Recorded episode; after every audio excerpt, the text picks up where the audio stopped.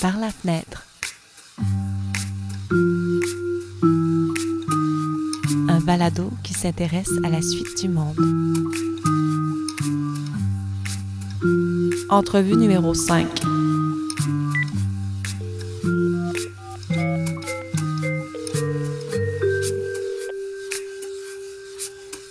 Allô? Bonjour Brigitte Henkens, vous allez bien? Oui, ça va bien, merci.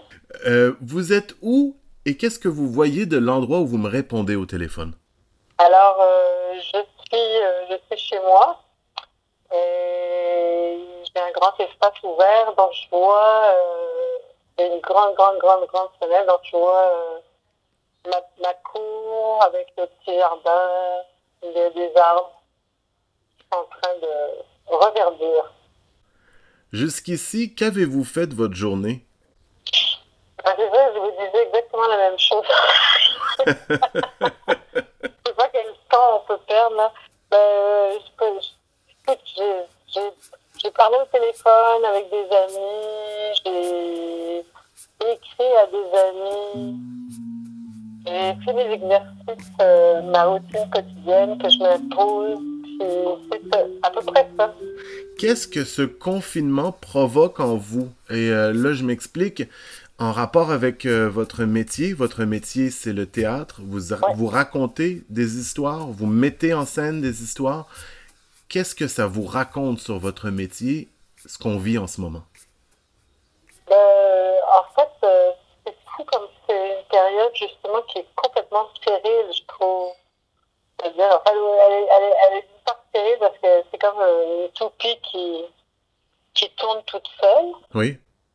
Puis dans le fond, euh, à part le manque de, qui est spécifique au métier, c'est-à-dire le travail en commun, la collaboration entre les êtres humains et tout ça, mais autrement, ça n'enseigne rien parce que c'est, je pense que c'est pas le temps, c'est pas le temps, on a vraiment de la difficulté à réfléchir en ce moment.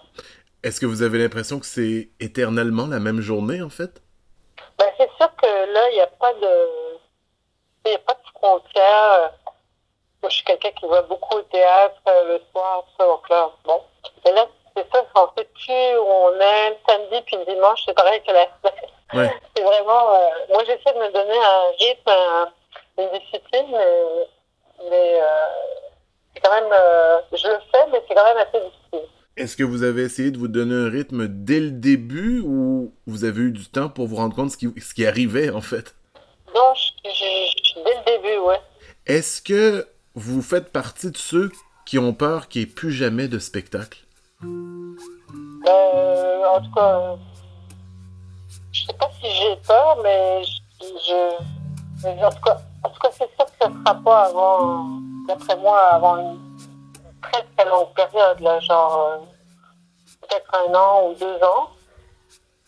Je pense que ça va être très très difficile. Ouais. Que- quelle est en relation avec ça? J'imagine que c'est un lien. Votre plus grande crainte en ce moment, quelle est-elle? Ma crainte par rapport au métier, Ou- Oui, et en rapport avec un monde dans lequel on vit en ce moment où il n'y a pas de cinéma, où il n'y a pas de concert, euh, où il n'y a pas de représentation artistique, euh, j'imagine que pour une metteur en scène comme vous, qui oxygénez en racontant des histoires sur la scène, justement, ça doit être un peu angoissant. Euh, oui, c'est certain.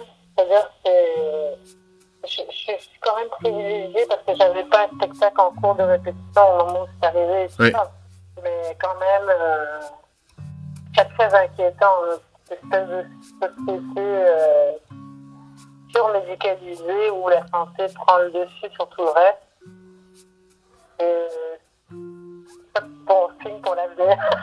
Surmédi- Surmédicalisé et où vous avez l'impression que c'est le, le- le discours euh, médical et euh, ça, ça, ça, c'est anxiogène quand même?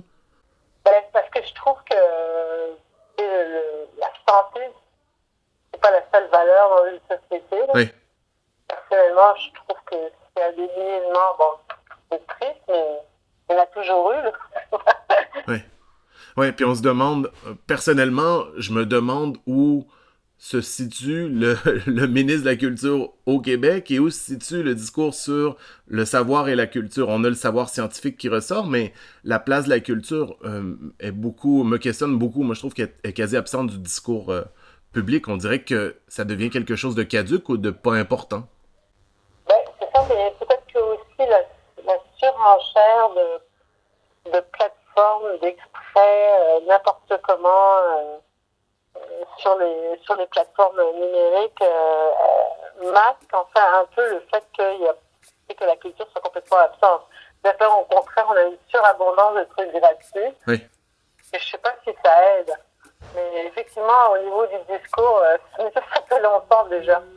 Ouais, ouais. De quoi vous vous ennuyez le plus, Brigitte Hankens Les contacts humains, euh, de la relation humaine euh, en chair et en os. De toucher, toucher les gens, les serrer dans nos bras. C'est ce qui manque le plus. Comment, euh, comment vous allez aménager votre journée à la fin? Moi, j'appelle ça un cauchemar. On m'a reproché, ce n'est pas un cauchemar. Le cauchemar est commencé avant ça. Donc, à la fin de ce confinement, quelle est votre, euh, la première chose que vous souhaitez faire? Ah ben, c'est sûr que je vais faire une bouffe avec des amis. c'est ce que la plupart des gens me disent. C'est vraiment le contact hein? humain, puis de partager la nourriture, de parta partager un verre. Ouais. Quels sont vos plans pour ce soir, Brigitte Henkens? Oh, ben, je vais euh, fouiller dans le Critérium. J'ai euh, regardé un film. Je pense que... Mais là, même là, de ce temps-là, j'ai de la difficulté à regarder des films. C'est bizarre. Vous n'êtes pas la première qui me dit ça. Il y a des gens qui me... des gens de cinéma qui me disaient, disaient moi j'ai besoin d'un moment de pause, j'ai besoin de ne pas consommer de contenu et j'ai l'impression que ça nous fait prendre conscience aussi qu'il y a aujourd'hui beaucoup de contenu juste ouais. pour créer du contenu, vous le disiez précédemment. Oui, exactement. Je sais pas, euh, au début, je regardais des films et là, j'ai moins de plaisir. On dirait, je suis comme calmée, là. Je sais pas. C'est pourtant un de mes grands plaisirs de voir du cinéma, mais justement, moi, je vais au cinéma beaucoup, donc euh, je sais pas, ça me satisfait pas complètement de regarder ça sur un ordi. Ouais.